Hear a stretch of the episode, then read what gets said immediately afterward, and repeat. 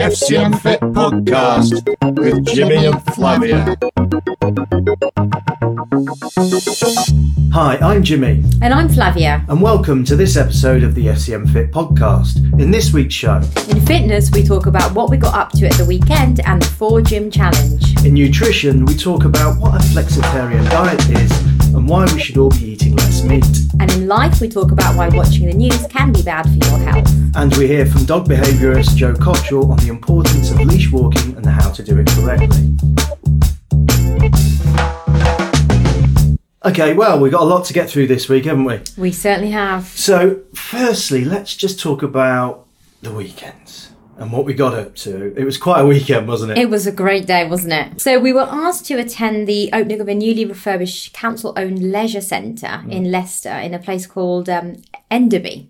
Um, now I don't know about you, but you know, thinking back to when I was younger, when you think back to local leisure facilities Yeah, and no, what they were like, Well, they were a little bit rough around the edges, let's be fair. they were, weren't they? Yeah. Well, there's a, a new plan apparently going um, around the country where a, a lot of these establishments, which are huge, are actually being refurbished Yeah. to an incredible standard, which we obviously saw at the weekend. Yeah, and it was Everyone Active is the organisation that is Yes, refurbing a lot of these leisure centres, or, or certainly did the one in Leicester that we went to. yes, I think they're doing several, um, and that's the plan. And you know, we're talking about huge, huge. I mean, this was a, a golf course. Um, and it had massive, you know, badminton courts, squash courts um, initially, and now Yeah. it's been completely But let's just get this into perspective, right? Because I remember when we used to have our local leisure centre, I used to go down as a kid. You know, we had what, a couple of squash courts, uh, usually a main hall, and dodgy showers. And that, and that was about it. But this one, I mean, it even had a spa, didn't it? They, I mean, it certainly did. Yeah, It was like literally a private members gym, wasn't it? Yeah, it was like you know we've been members of wherever Virgin and Nuffield Health and all these things, and it it really gave them a run for the money. I mean, but you know the the great thing about it, I thought, was that obviously they'd spent a lot of money on this thing. There's millions of pounds had gone, but it was a community facility. Absolutely. You know, it was offering affordable membership to the community and to people who may not be able to have access to your David Lloyd clubs and all mm. of these things that have these state of the art facilities. Those facilities were state of the art. Completely. The, I mean, the equi- we'll talk about it in a minute, but the Mm. equipment that was in there that was available to people was incredible, and, and the variety of things that kids, adults can do in that facility, all under the same roof, is like immense, really. I know. I mean, we had a tour round. I think it was us, the local MP, the council, or whatever. I mean, they actually took us into the spa bit, didn't they? Mm. I mean, the spa was mental. I mean, I have to be honest. I- As a council-owned facility, to have a spa, even a spa. I mean, you had, to, as I said, a dodgy shower before. Yeah. was brilliant. And then, of course, the gym area. Mm. And I, you certainly knew a lot about the gym Yes, area I on gave Saturday. the gym a good go, didn't I I? because you took obviously took part in the gym challenge, which I did. I, have to say you did incredibly. You absolutely smashed it out of the park with that challenge, didn't you? yes, I've still got DOMs, I think. I mean, how how heavy was that sled that you pushed? I mean, that was like so, well, I think it was definitely 100 kilos on top of it. Uh, for sure, and I probably the trolley I think they said was about twenty five, so about one hundred twenty five kilos. right. So how how, how you're what 50, 51 kilos? Yeah, about that. So you're 51 kilos Mm-hmm. and you're literally pushing 125. Actually, the pushing was okay, but it was the pulling. I don't know which was worse, really. Um, I think probably I'd say the pulling was harder because obviously, if you can put body weight against a weight, it's your body weight that's really moving it. But you know, 51 kilos, 52 kilos against 125, you have to also put some more physical effort. You've got to manually pull this thing. And uh, I, I have to be honest, when I finished it, and we left and everything and I sat back in the car. I did think I wonder whether they thought I would try that and say, you know what, that's one I can't do that one or you know, we have to take some weight off.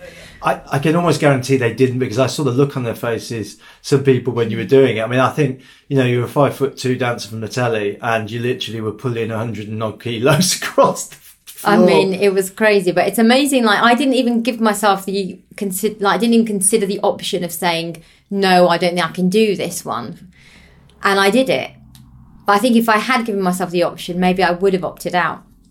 well, that quite possibly could have happened. But let's face it, you certainly had your Weetabix that morning. I certainly did. But the fun, the great thing about going back to the gym area, which I really liked, and I think we are seeing it more and more with lots of gyms, is that they they separate it out into zones, don't they? Yeah, they so, do. So rather than your traditional cardio room and weights room or, or just one big room, they're literally trying to separate it out into these zones. So what what did we have there? We had. Um, Mm. Well, I think they had a, um, a set. They even separated the weights actually Hmm. because they had obviously all the machinery, which was an immense amount of machinery. Yeah. For weight, you know, for weights, Weight machines and weight stuff. machines, and then they had a separate room for free weights. So your barbells, your dumbbells, Ke- kettlebells, and all you know, the cage, and you know, all all of that. So that was separated into two already. Hmm. And then, of course, you had all your cardio, and some of the cardio equipment was complete, like the most modern, Hmm. high tech things that you will you'll be able to find. That you know, you struggle to find in any good gym. yeah. the- And then the great thing was, apart from that, they had this um, um, functional area. well, that's where you did the gym challenge, wasn't it? Yeah, so you had like ladders, but they were actually printed on the floor, which was really I good. really like that. And there was all that SAQ stuff, all Mm. the speed, agility, and quickness stuff. The la- the speed ladders, the kind of they had like numbered. numbered Rings squares that you, squares. you push you know for example the trolley you push up so you can see how far you go um, it was really cool and they're really active and I, th- I think a lot of trainers what they were saying as well which is obviously you know what we're, we're learning too that training is going in that direction. And the reason it's um, so popular is because really in everyday life that's what we really benefit from. It's not necessarily just running on the treadmill or cycling or doing the same move over and over again. It's actually about using like we know different planes of movement. And in SAQ speed agility quickness you have to be able to turn around go to the side move, move forward. So you're moving in all different planes of movement and that's why that is becoming a really popular way of training people They had some really funky equipment there, didn't they? They had the air bikes, which actually was the first time you tried one. You know, Yeah. people don't know what I'm talking about. They are these sort of self-propelled bike things, bikes that CrossFit guys use them. They're, they're in the CrossFit competitions where you're actually powering with your feet on this big sort of, it's kind of like a big row machine turbine thing, isn't it? And you are also self-propelling the handles back Mm. and forth. Tell me, that was pretty tough, no? it was really tough i mean that wasn't one of the four challenges i'd done the four challenges and they kind of got me to try out you know some of the other equipment and i was quite interested in any anyway in trying that so yeah that bike it was i mean i've done other bikes before where you're moving your arms and your feet but this one felt different it felt like because it was powered by air it was a lot more challenging and especially your arms you know and my shoulders were already hurting from what i had just literally been doing um, but yeah i really felt the uh, you know the force of that it was incredible Yeah, and there's other. I think a lot of these new equipments are all self-propelling stuff. Mm. So they've got this like trail runner, which I have seen somewhere else as well, which is like almost like a concave sort of curved curved treadmill treadmill, but there's no motor in it. There's no like you don't put it up to five and run. You have to self-propel yourself on this thing. So actually, I mean, it's really clever. i guess it takes i would imagine that would use more energy more calories uh, more of your body weight Yeah. But going back, if we just go back for a second to that's the gym challenge, right because that to me was probably the highlight of the weekend. certainly was yeah Uh, apart from uh, the dance HIIT class, we'll go on to that in a minute. So, what were the four challenges? So I basically they had a board there, and I've obviously I was chest, um, setting a, a level, I suppose, for other people to then go and try and beat me, Yeah. uh, which I'm sure they will. But anyway, the first thing I decided to do was the burpees. So I had to do as many burpees as I could in a minute. Right.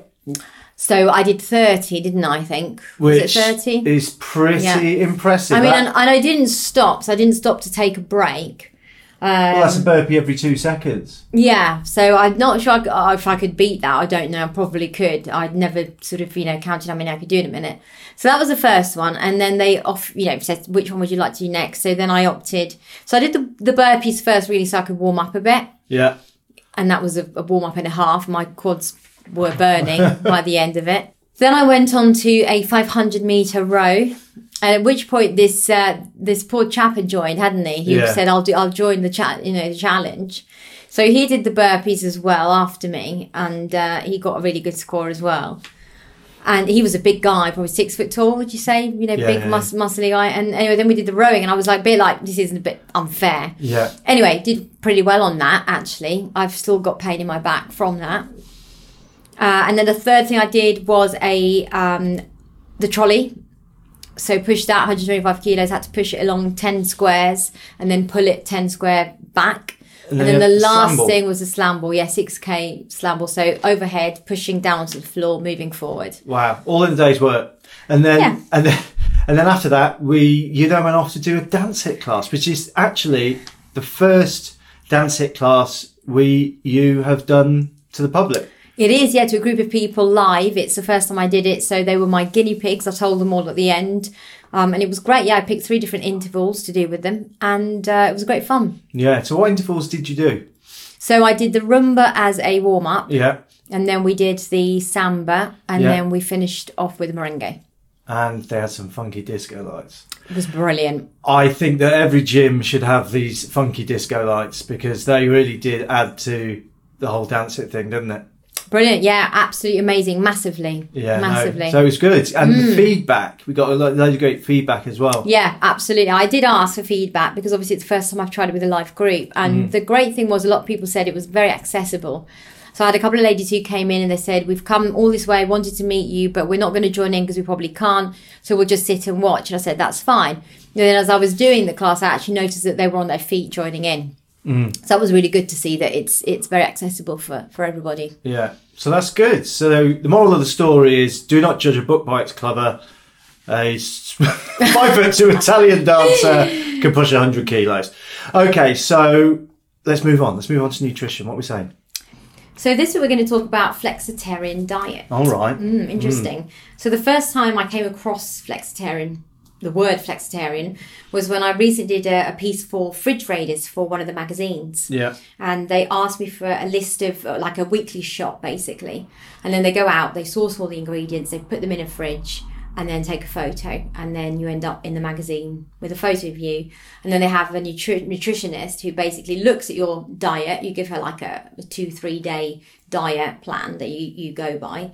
And, uh, and then she marks you nine out of 10 and kind of tells you, you know, whether you're doing well or not so well. And, Marks you um, nine out of ten. Oh, well, she marks you out of 10. Yeah. And I've given it away that we got- got, we a 9 out of 10. Which is quite impressive, really. I'd much prefer 10 out of 10, but we will go into what we got the point knocked off for. But the funny thing is, is that she did, she described us as having a really good flexitarian diet. yeah, absolutely. And then we proceeded to go to Google and find out what Yeah, flexitarian what is a flexitarian diet? because I was a vegetarian for many years, as you know, when I was younger, and it was all about being a vegetarian or being a meat eater, carnivore. Mm. Then the pescatarians turned up, and they were the posh vegetarians who had no meat but they had a bit of fish. They were pescatarian and vegetables. So you had vegetarians, pescatarians, and carnivores. Then, of course, the vegans were about. They're knocking about, which is obviously very mm. today, and everyone's vegan, which don't have any animal products at all, and all that kind of thing. And then there's flexitarian. So mm. I, we, I just, I never knew, but the flexitarian, right? Let's have a look. So Yeah. when we actually went to our Mister, our favourite friend Google, he says a flexitarian diet, right? Is what flexitarians have. They eat mostly fruits, vegetables, legumes, and whole grains. Mm-hmm. Very good. Focus on protein from plants instead of animals. yeah, Very good. Be flexible and incorporate meat and animal products from time to time. Yeah. Which is very good. Eat the least processed, most natural form of foods and limit added sugar and sweets. So actually, that is what we do. it is exactly what we do. So we are actually flexitarians. I don't think go. there's many flex. I wonder how many flexitarians there actually are because it's not one or the other, is it? It's where you're trying to balance things out a little bit, which I, I think is the best way to be. balanced diet. Hmm. If you if you're looking to have a nice balanced nutritional diet, then I think the flexitarian Hmm. diet, if you want to call it, it, is mm. is a pretty good one to follow. It's one that we follow. And you know what's great about flexitarian diet is the fact that I think people who maybe eat a lot of meat, it's a really good way for them to slowly improve their diet without, we'll talk about ways they can do mm-hmm. that, without making drastic changes Yeah. and feeling like they are on a diet that's different to what they're used to. They can actually adapt things slowly. Mm. using some of the things we're going to talk about in a minute to make those changes. So for those people out there going, well, I like my meat. Well, you know, why, why should I stop eating meat? I mean, I've eaten meat since I was a little, you know, since I was born. It's there. It's natural. It's a more natural thing to do. But why is it a good thing for us to eat less meat? Why are we being told all the time to eat less meat? Well, obviously, you've got various different things. One of the things is obviously animal welfare. So we now try and eat organic or locally sourced meat. Um, we also cut down on our milk, so we only have uh, soy milk, oat milk, things like that. But the other really important thing is your cholesterol and your saturated fat intake. And I think when we looked at our diet before we became flexitarian, we didn't realize that even though we weren't having a steak every night, we, we did actually looking at the diet that we were ha- on that we were having nibbles weren't we? We were having chicken as a nibble we have uh, ham slices um, little other things that crop in here. That you don't really think of as meat as such because it's not a burger or a steak but actually it adds up and even things like chicken which people think oh, it's an, a healthy option still contains saturated fat Now, saturated fat is not great in large amounts, is it? No. No, you then also can have uh, high cholesterol, which is really bad, which can lead, you know, all these things will lead, high excess amounts of these things will lead to heart attacks and strokes and things like that. So they are, we, you know, I saw some horrendous photos when I was doing the nutrition advisor course of your arteries and what can happen when they get clogged up. And, mm. and become really narrow and sort of blood mm. can't travel through them and that's all because of bad lipids so bad fats in the body So that's really caused by a bad diet, high intake of saturated fats, mm-hmm. which build up of cholesterol build up of cholesterol, and a non-active. Absolutely, yes. So- Lifestyle. So, fitness and exercise is a massive part, plays a massive part in that. Yeah, So that's a whole other, you know, thing. But if Yeah. we look at just the food, then you know, it's uh, you've got to be really aware of how much meat you're actually having yeah. on a So regular basis. because we used to eat a lot of chicken, didn't we? Because we actually Hmm. thought that chicken was a a healthy alternative to the let's say the more traditionally kind of regarded high saturated fat meats like beef and stuff. And also, if you think about it, you know, me being on tour, chicken was a real easy go to because I could easily pop into a supermarket and get like a little packet of, you know, chicken that I could just eat. You can easily get chicken sandwiches, they're very accessible. Um, you know, little packaged meat um, parcels from Sainsbury's or Pret or anything like that. Chicken is always it's always there, isn't it? Chicken. It's not like a steak or a burger. No, you can get chicken anywhere. It's a it's it's sold as like a daily A food. daily staple food. But chicken is as bad as, let's say, beef for cholesterol levels. And I'm talking about even the leanest cuts of chicken. There's no difference between the two really. So when you go and get your sandwich or whatever and you think, well, I'll have a chicken sandwich, it's going to be no better than, than, than having something which you would probably regard as having more saturated fat in. So if we didn't want to eat chicken, if we didn't want to go down that route, what sort of alternatives can we be looking to have uh, for our protein? Well, one Healthy of the, protein. One of the things that obviously we uh, we basically came across, where you were you really introduced it to me, was all of the um, alternative options, Oh, the what you mean the meat substitutes we like meat to call. substitutes. Yeah. Yeah, it was a bit of a mind blown moment for me. I I was a vegetarian before, and it was Quorn or Linda McCartney's. And let's face it, Quorn's great. I mean, when we started doing the flexitarian stuff, I introduced you to Quorn, didn't I? And we said, mm-hmm. "Well, get this Quorn stuff." You tried it, and we haven't looked back. We have our Quorn sausages and stuff like that. But it was literally Quorn, Linda McCartney sausages, and that was it. Now, because we have a whole new breed of people out there who are not necessarily not eating meat because they are have animal sort of welfare issues and animal rights and stuff. They're trying to stop eating meat. They like meat, but they're just trying to eat less of it. And this is where all these companies have now come out that mm. are creating these incredible Absolutely. meat substitute foods. I mean, I, I never, I've never been a vegetarian before. I'm now a flexitarian, so I had no no experience of eating, you know, Quorn. I always thought I would hate it. I, you know, I couldn't understand why people would, would want to have a, a veggie sausage. I just couldn't, you know, sort of think that I'd ever eat them. Now I absolutely love it.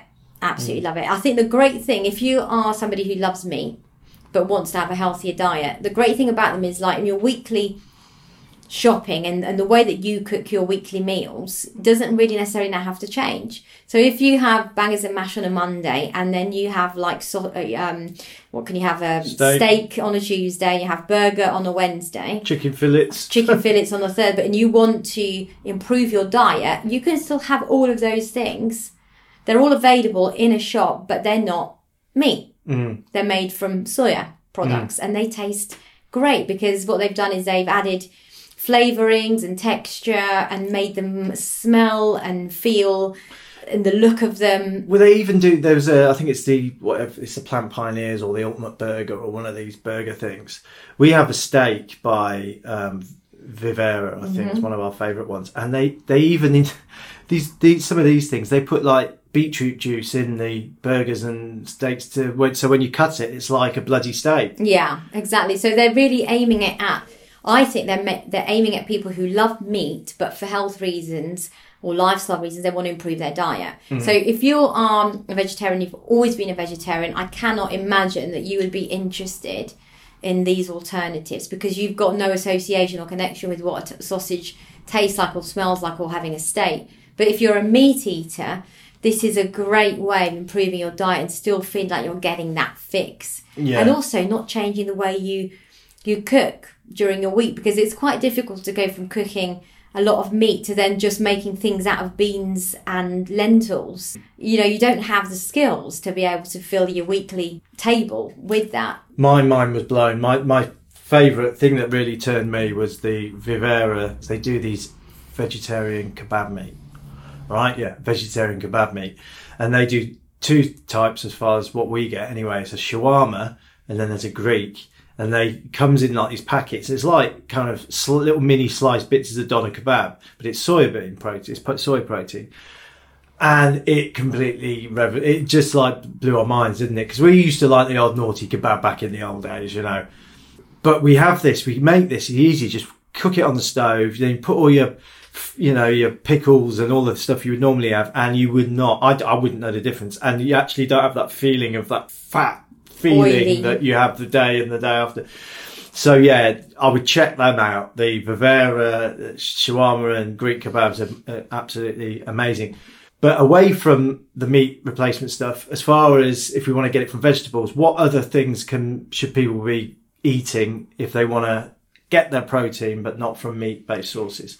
So you've got your beans, your lentils, your chickpeas, whole grains, of course, which we love. We only Mm. eat whole grains. Dark leafy greens, broccoli, lots of other vegetables, tofu. Oh yeah, so you've got those soy. So you have Yeah. those traditional soy products. Uh, the uh, I don't know how to say it. Temper, tempeh. think so. I think that's how you say it, yeah. Tempeh, tempeh. Anyway, we have that tofu, as you said. Nuts and seeds.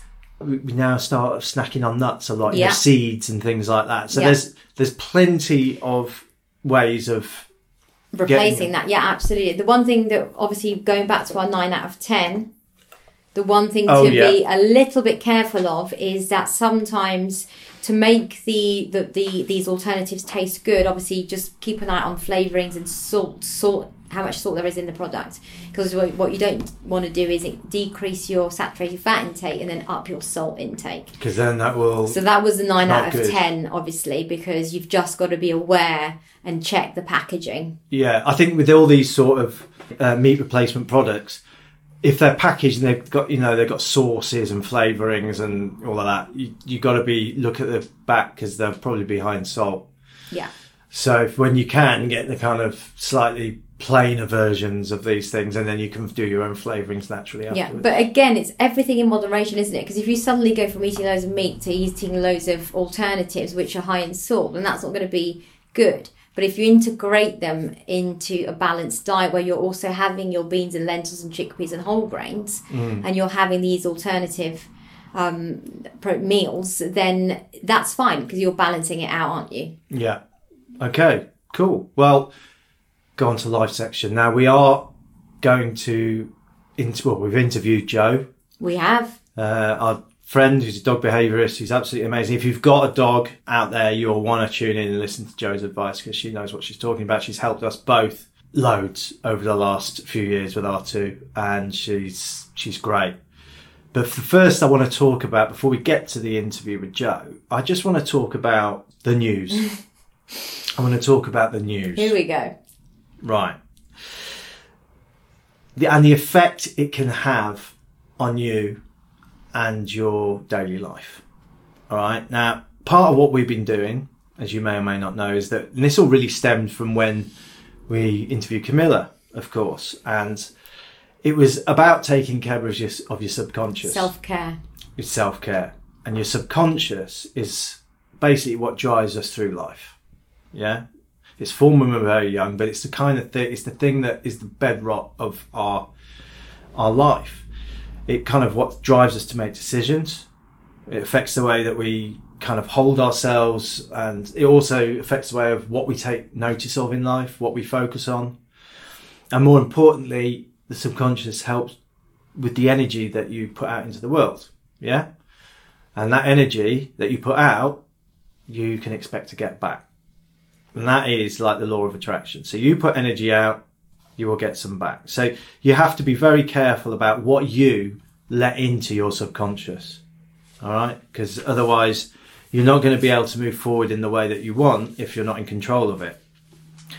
So there's one thing that we have both been doing recently, which is actually is a bit of an experiment, wasn't it?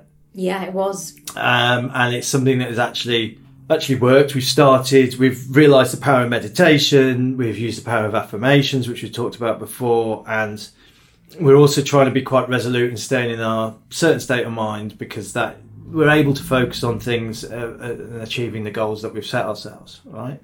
So one of the things that we've actually had to stop doing as an experiment is to religiously listening to the news.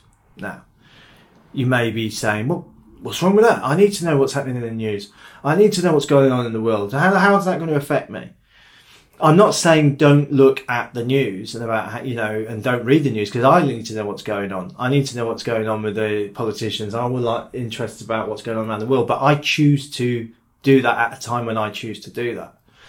You know, there are ways now today where you can pick up pieces of information, pieces of news on so many different sources. Well, it gets sent to your phone now, doesn't it? You can have BBC News and you just keep getting updates. Absolutely. So you can you're in control of uh, accessing the relevant news that you, you want to can also pick what stories you want to Yeah. read about and find out about and what stories you, You don't, don't. want to read about. But one of the things that I've we've stopped doing, which has made a massive difference, because we listen to the radio a hell of a lot. We have it always have in the background, and going back to the point about affirmations, right? If you start the day in a positive way with affirmations that you affirm yourself with, where I'm going to achieve this, I'm going to do that, I'm whatever, then why would you let negative affirmations come into your subconscious on the hour every hour? If you listen to the radio, that's basically what happens. Mm, some of you mm. may not, some of you may only watch the news in the evening, but you are letting in negative. It's almost like you're you're doing like a mini meditation every so often, Mm. but it's a negative one Yeah, because it's all negative stuff that's like being thrown your way. absolutely. And, you know, you think of, I switched it on the other day. We had the virus in China, which is fear uh, and creates anxiety. You also have, you have terrorism. You have Brexit for what it was worth. Tragedies, you have tragedy. accidents. You have house prices falling. You have all of these things that are literally flashed into your brain or in your subconscious all the time. And if it's one of those things that if unless you're aware of it, it's going in and it creates a a certain energy within you without you realizing without even well. knowing. And I think if you are able to take in the news every so often when it comes on the radio and then counterbalance that with having enough time to be able to meditate positive affirmations and po- positively, Mm. then that would be all right. You could balance yourself out. But there is no way people have got the time to do that. So you're always going to be stacked up against yourself, aren't Yeah. you, with negativity? Well, negativity, if, if we're saying that 95% of news is negative, which I think I'm right in saying it is, mm. apart from the jokey story at the mm. end with, oh, so and so has won a million pounds or mm. whatever, we know that negativity damages your emotional well being. All right. It's not actually setting you on the right path. So we know that you letting that in is not helping your cause. All right. No.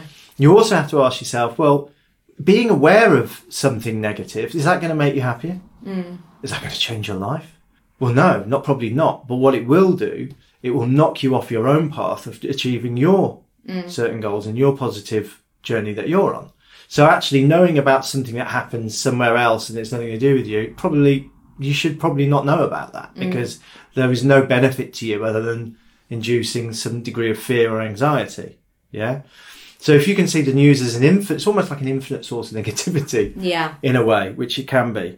Uh, and we know, you know, the effect of being in an anxious state of mind. You probably don't sleep as well. And sleep, as we know, is very important for, you know, your well-being and stuff like that. So they're very clever as well. One more point. They're very clever. The news is very clever because they also, in the way they write the news. Yeah. Yeah, so they don't tell you. So there's this, I read this thing the other day where, like picture the scene. There's a guy in a car, in a nice car, driving, who's uh, got a good job, and he's driving, and he hits, he goes over a bridge, and the bridge collapses, and he falls into the thing. Right. The news story that you'll read would be about the man, his life, the kids he left, his car. His car's been written off. No one knows what happened to him. Isn't it a tragedy? When actually the news should be about the bridge and why it fell Yeah. because what they're creating is like a, a it's almost like a, a An a serial. emotional, an emotional, like, you know, tragedy that you will internally, like, you know, it'd be like turmoil inside. Well, if news is conveyed in this sort of way, then you become addicted to news, and that's how you want more, and you keep tuning in, tuning in, tuning in. So anyway, my point being is that give it a go. Give it a go. Minimise. Minimize, Minimise. minimize, learn what you need to learn, read what you need to read, choose the sources in which you actually get the news as well, because there are some sources out there that tell you what they want you to know, not what mm-hmm. is actually happening, as you know, in certain newspapers that Yeah. do that. Mm-hmm. So, yes, that's my thing about the news. Very good. Good. Right, without further ado, we'll have some doggy talk, shall we? Yes, let's do it. Let's go and move to Jo, and she's going to talk to us all about leash walking. So, Jo, so I wanted to ask you about leash walking. Now, we know with R2 that it was very important to get them correctly walking on a leash from a very early age. But I see so many people struggling to walk their dog. Can you just tell us a little bit about leash walking and why it's important to have that with your dog? Sure. Well, it's it's not just about the tool, but it's about how your dog respects and trusts you on a walk. So, unfortunately, a lot of people let their dog pull out in front of them and lead the walk and get you know pulled left, right, and centre. Uh, flexi leads. People just put their dog on flexi leads and let them you know roam around. The walk is a mental and physical exercise for a dog. So it's where a dog learns to trust and respect you as their leader. So you need to be walking your dog so that the dog is walking next to you respectfully, calmly, in what we call pack drive. So dogs have three drives pack, prey, and defense. And pack drive is what you want them in most of the time, where they're mentally, physically just following you. And in order to achieve that, you have to use different leads depending on the drive of the dog. So if, for example, Pablo um, really struggled to walk next to you and was always pulling because he was always in prey drive, wanting to hunt, chase, or play, then you would need a lead that would control him the most. So there's kind of three options. Uh, the first option is a slip lead. the second option is a figure of eight, which goes over the nose. And the third option is a Halti. So the weakest part of the dog is the neck or the nose. So if you want to control a dog, it makes sense really. You, you you want to control them from the weakest part of their body. Mm. And the problem is a lot of people use harnesses on a dog and harnesses naturally sit on the chest and the shoulders of a dog. And so they're going to naturally want to pull from that area of their body. So mm. harnesses are great if you want to go running with your dog mm. or cycling and you want them to pull you. But for walking, you need to try and get them onto a slip lead, a figure of eight, mm. or a Halti as well. Because like a a harness is like almost like someone coming up behind you and grabbing you from behind and, and hold pulling you back that and way. it, Yeah, it's yeah. almost like telling the dog that you want them to to actually pull isn't it it's that mm-hmm. feeling of like being on a sleigh and you know Yeah. that's what where i see a harness but they are unfortunately probably the most popular aren't they because i think people Well, they're feel like marketed it that way. they're mm. marketed like it's an Yeah. easy tool Yeah. But actually you can see that the dogs are struggling, the owners are struggling even more. Yeah, exactly. Yeah, they, you know, they're termed as a no pull kind of device, um, and that's not true because the dog naturally wants to pull when they're in a harness. So um, you have to just be a little bit careful, obviously, depending on the breed or the age of dogs. So with puppies and particularly small breed dogs or dogs that have um, not great airways or uh, flat faced dogs, you have to be careful how much pressure you're putting around their neck because obviously they can't breathe very well. They haven't got very large airways. So you have to just, you know, watch what lead you use on those. Um, and the dog will protest a little bit. So mm. particularly when you're using a Halti over the nose or a figure of eight over the nose, your dog will want to try and get it off to start mm, with. Mm. And the key thing is, is just to keep going. Just tell your dog, leave it every time they try and get it off and just keep marching forwards. And then eventually, you know, you might want to use a bit of food as well, just to encourage them. But eventually your dog will stop protesting because they realize they're not going to win this battle. You know, you're going to just persist with, with walking them on it. Um, so ideally, 70% of your walk needs to be in pack drive. So walking by your side with your dog respectfully, calmly on lead by your side. And then 30% of the walk, roughly, they can be, you know, as long as they're uh, reliable to be off lead, they can be off lead, in prey drive, playing, chasing, hunting, sniffing. Um, as long as they recall back to you, of course. That's a whole other Yeah. podcast topic. One of the useful uh, things that we did when we were training Pavlons out on the lead was the lead and follow, which was, you know, obviously just walking and always making sure that they're either at the side or behind you. So if they're So ever at any point, directions Yeah, changing the change yeah. of direction, which I found really useful. Yeah, it's an awesome exercise and it's really easy to do. You hmm. just have your dog on a long line and it doesn't have to be, you know, 10 meters. It's just like two, three meters away. And as they drift ahead of you and, and get the scent of something or interest in something, you just turn them and just say, let's go. And then turn and go the other way. And you can, again, you can use food to try and tune them into you and motivate them. But if they're not food driven, they're not interested in food, then it becomes a bit trickier. Um, so squeaky toy if they're interested in toys, or just you and your voice. But um, recall is the most important skill you can teach a dog, and unfortunately, it is the skill that people do not teach Yeah. their dog for long enough Yeah. And they let them off too early. And uh, because the dog doesn't respect them very much, um, they just kind of do what they want. And then that's when dogs can get into trouble with other dogs or people because they're not recalling when they need to. Yeah, it becomes a bit of a vicious cycle. Because I know we know, obviously, you know, you get to know all the dogs near where you live and things like that. And that we know some dogs that because the owner's not confident with a recall, will never let them off. Yeah. And some of these dogs are big, you know, big dogs that need to mm. run and release mm. energy and exercise, and they're always walking on a leash mm. and pulling. Mm-hmm. And it's quite sad, isn't it, to, to see that? I mean, we I just find it incredible. You know, when I'm driving along and I see people walking their dogs, and it just amazes me how many do- how many people are happy or just make do with their dog pulling them down the path. You mm. know, they must have shoulder issues and Yeah. back issues. But there's nothing um, nicer. Like we love going for walks, so we actually enjoyed leash walking. But there's nothing nicer than going for a walk with your dogs when they're just plodding along next to you. It's a Well, great It's feeling. such an enjoyable I know. thing to do. it's when you connect. It's a I mean, bond. It's yeah. just so funny. I think It's- I think picking up on your first initial point, which is about the importance of the leash walk, mm. I I recognise that massively, and we both do. And I often see people in their big four befores get leaving the house, chucking the dog in the back, getting to a field, opening the door, That's and it. letting them run. Yeah. Yeah. And that connection of walking with there them is no never there. connection. No. and it's such a shame Yeah. because you know it's it's it's you know people who are listening or interested invest in leash Time walking and with yeah. your dog. And you've you've done a video, haven't you, you on this, on Yeah. sort of explaining a little bit about how to do it and actually showing people. just showing you the different types of leads um, and how to walk your dog um, to build that pack drive.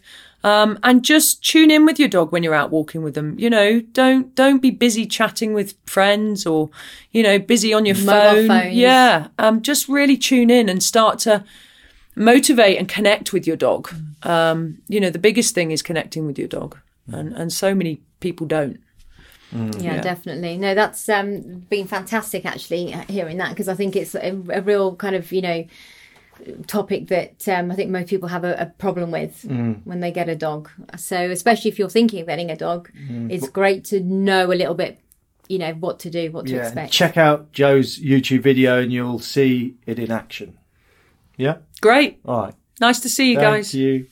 Well, there you are. I mean, how important is leash walking to us? Amazing. I mean, we love it. It's the most enjoyable part, really. Well, it's, it's like we said in the interview, it's very important. All right. You've got to learn to walk with your dog because that is your bonding experience. That is mm. your time when he respects you, you respect mm. them. There's a connection. It's not just about, as I said, chucking them in the car and chucking them in the field. You've got to have, try and have that connection. And also, it gets you out and about and gets you fit. Yeah, exactly. You don't want to get in a car and then just like let them run around while you're just kind of hovering.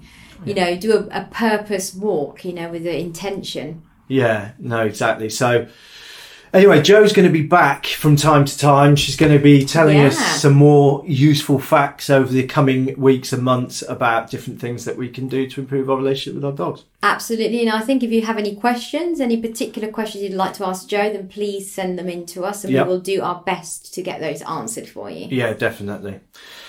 Okay, so our message to you. So this week, along the lines of affirmations, hmm. positivity, cutting out negativity, negative news stories, and all of that, I am going to just read you a positivity affirmation. Shall I close my eyes for this? It's a positivity pledge. Okay. Be serious now. Absolutely. I'm looking forward to it. Okay. So here we go. This is a positive affirmation of the week. Our message to you. I shall no longer allow negative thoughts or feelings to drain me of my energy. Instead, I shall focus on all the good that is in my life. I will think it, feel it, and speak it. By doing so, I will send out vibes of positive energy into the world, and I shall be grateful for all the wonderful things it will attract into my life. See you next time. The FCM Fit Podcast with Jimmy and Flavia.